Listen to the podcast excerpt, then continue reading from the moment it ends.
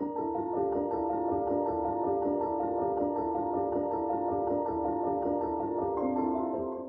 welcome to Things in Jars, a podcast about oddities, curiosities, and all the weird and wonderful stuff that dwells in museum stores. I'm Melissa. And I'm Poppy, and we're both curators, here to take you behind the scenes of the museum with us as we explore cool artifacts and answer your questions about what it's really like to work in a museum.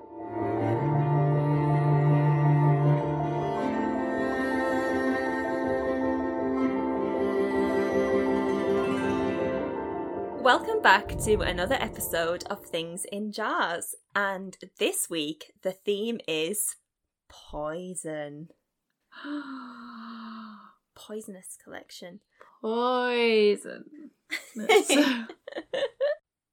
and we're really hyped for it. We love we love this. This is a good we subject for us. so good, as it turns out, that we're going to have to make this into a two-parter. Hope no one's mad about that. we're not mad about it. It's classic us. We got overexcited and we had too much to say. Sure, you'd all do the same in our shoes. Please forgive us. So yeah, this this week's episode is part one, and next week you'll be getting part two. And this week's item spotlight has been chosen by Poppy. So what have you got for us? I'm going to be sharing with you the story of the Zennor mermaid. Ooh. Love it. Sounds great. It's a personal favourite, a long time personal favourite. Um, so it should be good. Stick around for that. Before we get into the rest of the episode, we'd just like to clarify that opinions expressed in this show are our own, and Things in Jars is not affiliated with the museum in which we work, although we will be referring a lot to its wonderful collection.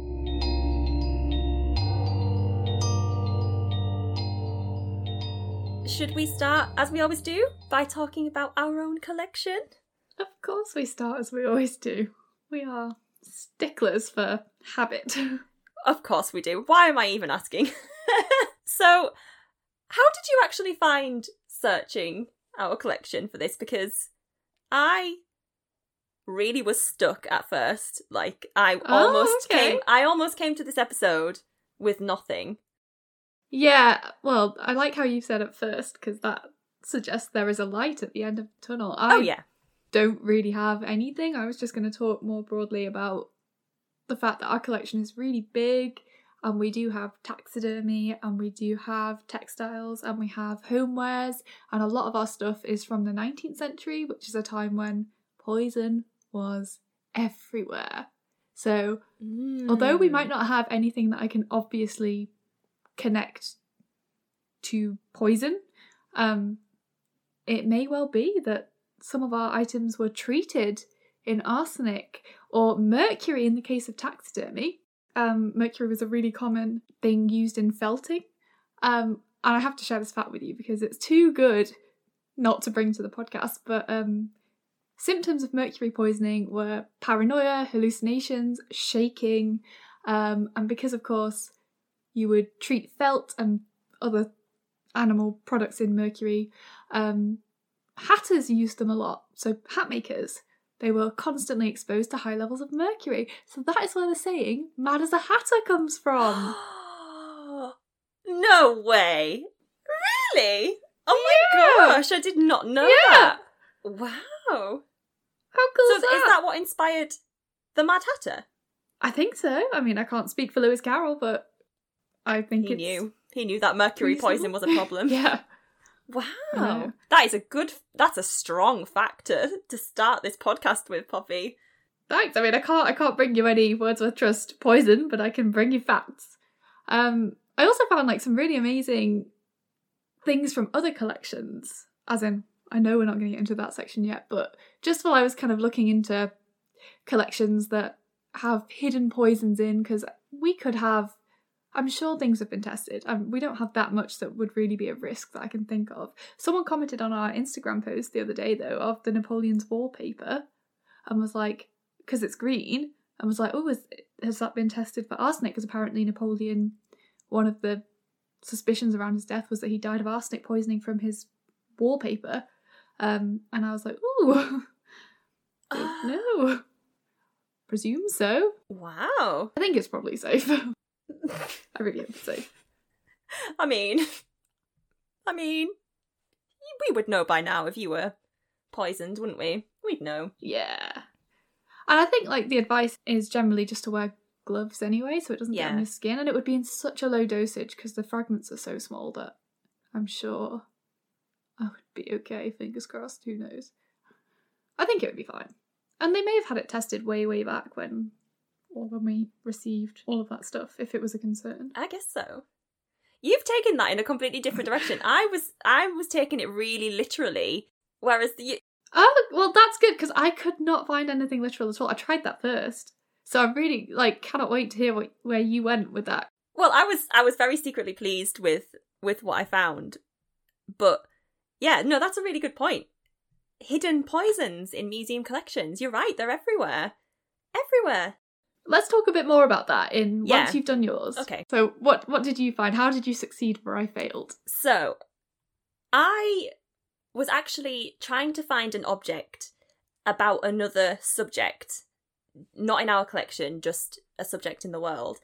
And it suddenly occurred to me, I was like, do we have anything about this in our collection, maybe? And I typed in a single search term, and lo and behold, we did. So, there is a print by Louis Charon, a popular book engraver and painter who lived from 1655 to 1713, of Antony and Cleopatra. yeah, I wanted to find something about Cleopatra, and I hadn't realised that there's not a lot of museum artifacts that relate to Cleopatra out there. I kind of thought there would be a lot, but it turns out that there's maybe a few busts or sculptures of her. There's a lot of coins with her face on, but there isn't really anything that kind of really jumped out to me. So I was like, I wonder if the Wordsworth Grasmere collection has anything about Cleopatra, and it did. So it had this print. So this enabled me to talk about Cleopatra. So Cleopatra, of course, is the eternally famous last queen of the Ptolemaic province of Egypt. And she ended her own life in defiance to the Roman Empire by letting a poisonous snake bite her. So Ooh. it was the ultimate big diss to Emperor Octavian. Soz. You can't. Not on board with you. So, yeah, so when you look at this print, it is a bit like, what? Because it depicts Cleopatra and Antony in this sort of scene, but Cleopatra is sitting on a throne and she's dressed in like this Elizabethan dress with a big ruff collar on and she has a corset on and flowing skirts and I was just a bit like that is not how I would expect to see Cleopatra. But I suspect what it might be is more of a depiction of Shakespeare's play Antony and Cleopatra rather than you know, a historically historically accurate depiction. Okay. And then actually in the collection as well, there's also a couple of other engravings. So there's one from 1804 by someone called Anne Seymour Damer, which depicts the moment Cleopatra allows the asp to bite her. But sadly, there isn't a image on our online collection for that, so I couldn't actually see what that looks like.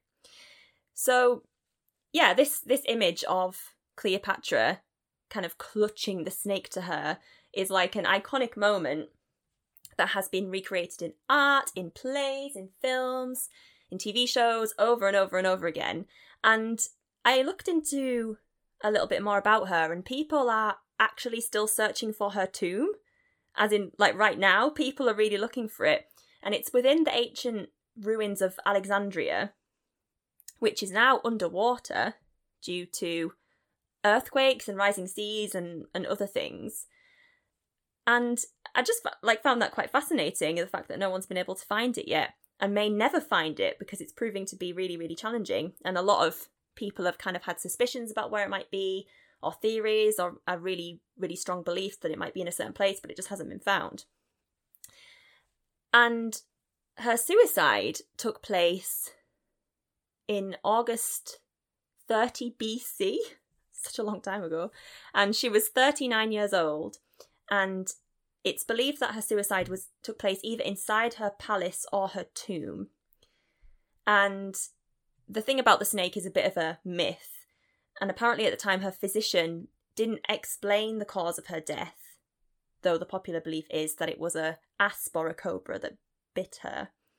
And apparently, no snake was found with her body at the time, but she did have tiny puncture wounds on her arm. Spider. Well, I don't know, and I, I also don't. I don't know what ancient Egyptian sources that's coming from, but you know, apparently that's that's what happened. So there's obviously a lot of intrigue and mystery around it, and apparently she was entombed with Mark Antony, and they've never they've never been found. And will they will they ever be found? Some people believe that she actually kept it a secret on purpose, so that she never would be found. Yeah. I kind of hope she doesn't. I feel like she Yeah. wouldn't want to be found. She, Give that woman Yeah, some she- privacy. to the very last, she was in command of her own destiny. So, yeah. True. So that is Cleopatra. So I'm glad I got to talk about her because I really wanted to, but just couldn't find anything that really struck me. But then Wordsworth Grasmere had me covered. It always delivers. so yeah, Yeah, that's that's really that's what I got. That's a very out of the box way to take it. I like how you did that. I typed in Venom and I didn't get anything for that. Oh, Venom. Oh, that's a good one. I didn't think to type in that. I just typed in poison. I tried that first, and then after that, I was like arsenic, and after that, I was like mercury, and then after that, the uh, so is there nothing for arsenic? Nothing for mercury either. I think there's three results for arsenic, but they're all letters where you can't see the full letter. So one of uh. them's like a letter from William Calvert to someone saying that he is presiding over a case of arsenic poisoning or something like that. Ooh. So that sounded like it would have been really interesting, but I couldn't find the letter anywhere online. Yeah. And I don't know too much about who William Calvert was. No. So I don't know if he would have had widespread appeal on the podcast, but we could have been making some breakthroughs. Who knows? Who knows? William Calvert could be the topic that we all need. He could be the missing piece to a puzzle or something. Like that letter could have been really important to Yeah. solving a crime. If anyone knows more about William Calvert, maybe get in touch. Let us know what I'm missing. Yeah, why would he be investigating an arsenic poisoning case? or I'll just wait till I'm back at work and I'll read the letter in full. Yeah. And then we'll let everyone know. Yeah, we'll update you all if it turns out to be really groundbreaking or something.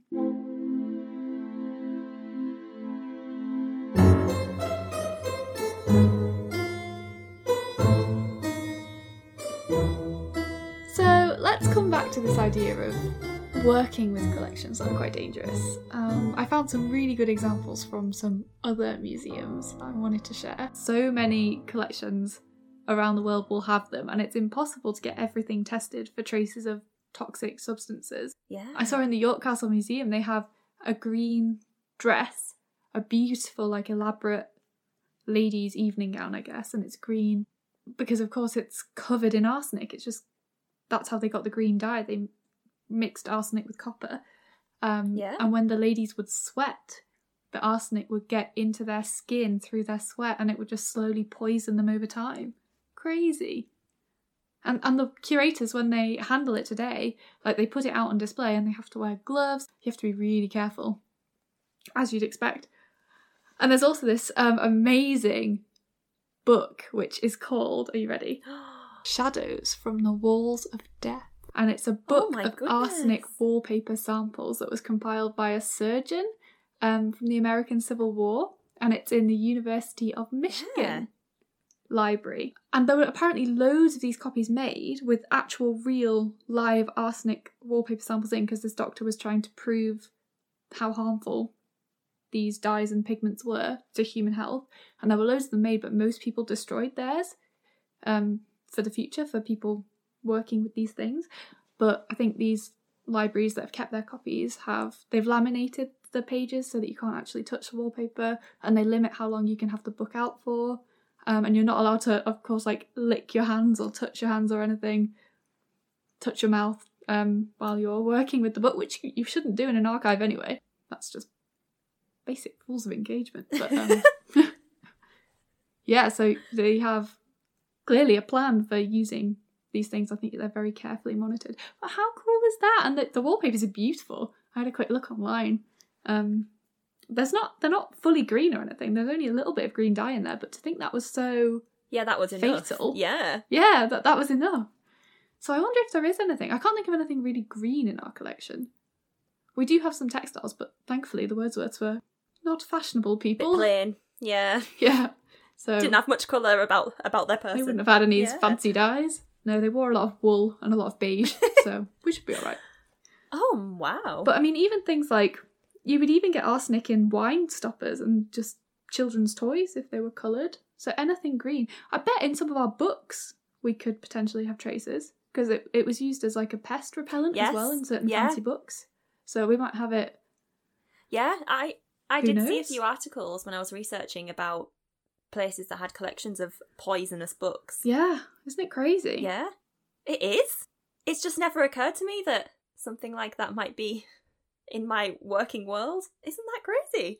I suppose when you think about it like this, being a curator actually has its hazards, doesn't it? Yeah, I mean, we work with weapons too, let's not forget. Sharp things, rusty things, Yeah. poisonous things. So after all of that, we must now hear about some of the things you found, Poppy. I have picked for my first item a teapot that belonged to one of Britain's most insidious serial killers, whose name was Mary Ann Cotton. And this this teapot is in the collection at Beamish Museum. And in this teapot, Mary Ann Cotton would mix arsenic tea that she used to kill, it's believed, upwards of 21 people. Um, and these people were primarily her own children and her many, many husbands. I love it. Murderous, poisonous teapot. Mrs. Potts coming at you. I just knew you'd pick something really great like this. So please go on. So, Mary Ann Cotton, who was she? She was born in 1832 in County Durham um, to a poor family. Um, so, like many working class women of the time, she married young. Her first husband was called William Mowbray. I really hope I'm saying that right. Um, and that was in 1852. And together the couple have eight or nine children. It's not quite sure. The documentation is a bit sketchy. Um, and all but three of them die of gastric fever. Interesting. Remember that detail gastric fever. And after that, William takes out a life insurance policy to cover him and the remaining three children. Interestingly, sadly, unfortunately, pretty soon after, William mysteriously dies, as does two of the three surviving children, all of gastric fever, and Mary cashes out on the insurance money from the life insurance policy. After the tragic deaths, Mary begins work as a hospital nurse in Sunderland and she pretty speedily marries a patient. In fact, it looks like less than a year after the death of her husband, she marries again. He then dies the next year, sadly, tragically, and Mary collects money from a life insurance policy that he left behind. After her second bereavement, Mary then finds work as a housekeeper for a man called James Robinson, who happens to be a widower with five children. Pretty soon after um, Mary arrives, one of the children dies of gastric fever. Gastric fever's, I mean, it's rife. It's everywhere. What's happening? Why does everyone Mary comes into contact with get gastric fever? It's rife. mystery. Pretty soon after the bereavement again of, of the child, um, Mary goes to visit her ailing mother, who dies also about a week after Mary returns. She's like the walking plague. She literally is a walking plague. Um, Mary then returns to live at the Robinson house with the daughter from her first marriage, the only one that didn't die from gastric fever. So she goes to live with Robinson. And then more children die. Shocking, including her own daughter this time, dropping like flies. Surprisingly, though, Mary then marries the widower, Mr. Robinson, and they have some more children together, but only one survives. The honeymoon phase, though, seems to be cut short pretty soon because Robinson suspects that Mary's stealing from him, and he also grows suspicious of her repeated request to take out a life insurance policy. Oh, Mary. woman, she knows what she wants. So she was thrown out and then was homeless. But all was not done for Mary. She had a few tricks left up her sleeve. And that's all we have time for for this week. But stay tuned till next week for part two of Mary's murderous machinations. Mary's mur- Mary's murderous machinations. Yeah, just stay tuned to see what where life takes her next. What else she gets up to.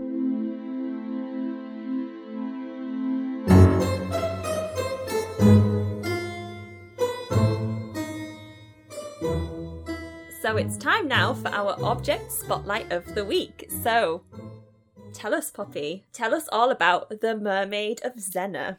So Zennor, for those who aren't super familiar with British geography, um, is a teeny, teeny, teeny, tiny town. It might not even be a town. I don't know what the official ruling for a town is, but it's really tiny. Um, a tiny town just up the coast from St Ives in Cornwall. And I have I've been to Zennor twice now. And the legend of the Zennor mermaid kind of it is it's quite famous, I would say. Like I remember reading about it in the Ingo books, which I have plugged countless times now on this podcast, I think, at least twice. Um, but that was my first introduction to the Zennor mermaid, and it was the reason I wanted to then go and visit Zennor because a carving of the mermaid exists in the church in the town. And it's really not what you'd expect at all. In my mind, I thought it would be kind of a polished wood, beautiful mermaid on a stand or something like that, like an like an ornament. It was not. She is carved into the side of a seat or a chair, and it's Ah. really hard to make out what's what because it's quite. I think it must be really old. It's quite worn. There's a lot of scratches over it, and the shape isn't super cleanly defined. But it's a mermaid. It's got long flowing hair and a curvy, fishy tail, as mermaids have. And the legend of the Zennor mermaid begins in the church in Zennor. The story goes that one day, while church was in service and the choir boys were singing, a mysterious woman appeared at the church in the doorway, framed by sunlight, let's imagine it. Beautiful. And her eyes were green and sparkling, and her hair was long and flaxy and waving in the wind. She was a sight of, of unearthly beauty. And she takes a seat away from everyone else at the back of the church near the door. And throughout the whole service, she's staring at one of the choir boys, a boy from the village known as Matthew Trewella. And he was just the most beautiful singer. He had the most amazing angelic voice. And every time he was singing, she would come to the church just to stare at him pretty much. And he soon became aware of her presence. Um, he kind of acknowledged that she was staring at him. And always before the church service ended, she would slip out ahead of the congregation and be gone. There would be no trace of her. No one knew where she came from or where she went. So one day, as the parson was giving the benediction, Matthew positioned himself right by the door, and when the woman left, he was there to meet her. And she smiled at him, she took his arm, and she led him down to the sea. And that was the last time anyone in the village ever saw him. Years went by. Years and years. His mother, his mother who grieved for him and wanted him back and missed him and had no idea where he'd gone, she was dead and buried before the first tidings came of him. Then, one day, a ship moored off the coast of Zennor. So it weighed anchor just in the sea off the coast. And a voice was heard in the water, and she was calling to the captain. It was a mermaid, a mermaid with green eyes and long, flowing, golden hair.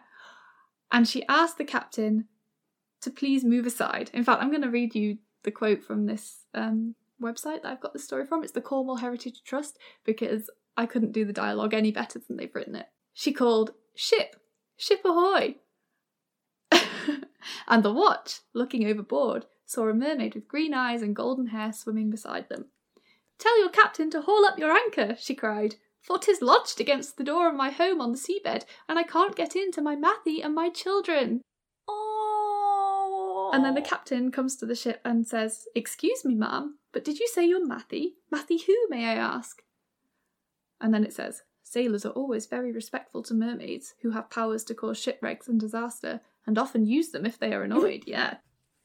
And the mermaid replies, Matthew Trewella, my husband, of course, she said. Now haul away, if you please. And the captain does just that. He brings up the anchor, and the last that they saw of the mermaid was her long gleaming tail as she was gone, diving down to the seabed and her family. So that was how that was how the village learned of Matthew's fate, um, and it's presumed ever since that he is singing to his sweet mer children down on the seabed. Oh, I love that. That's like a little sweet fairy tale. Oh, I loved it. Isn't it? It's so lovely. And the mermaid is immortalised in the church where she and Matthew met.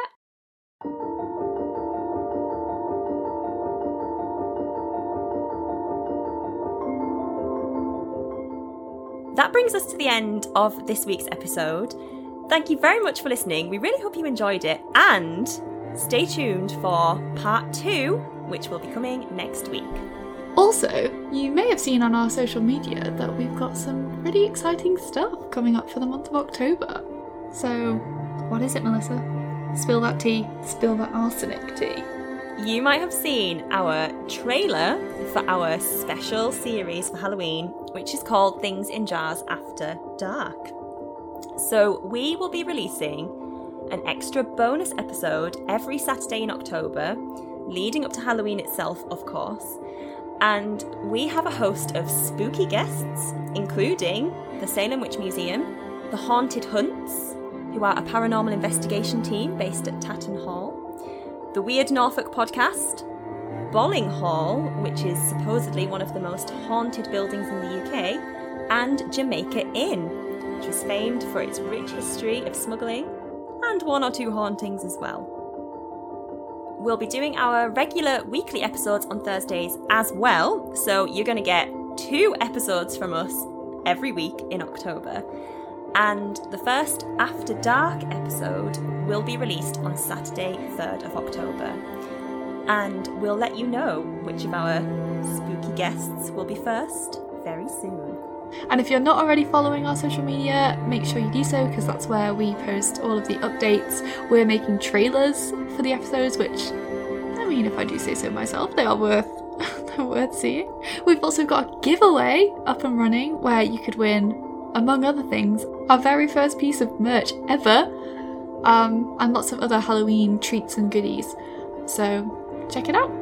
I'm Melissa. And I'm Poppy, Thank you very much for listening. And we'll see you next week.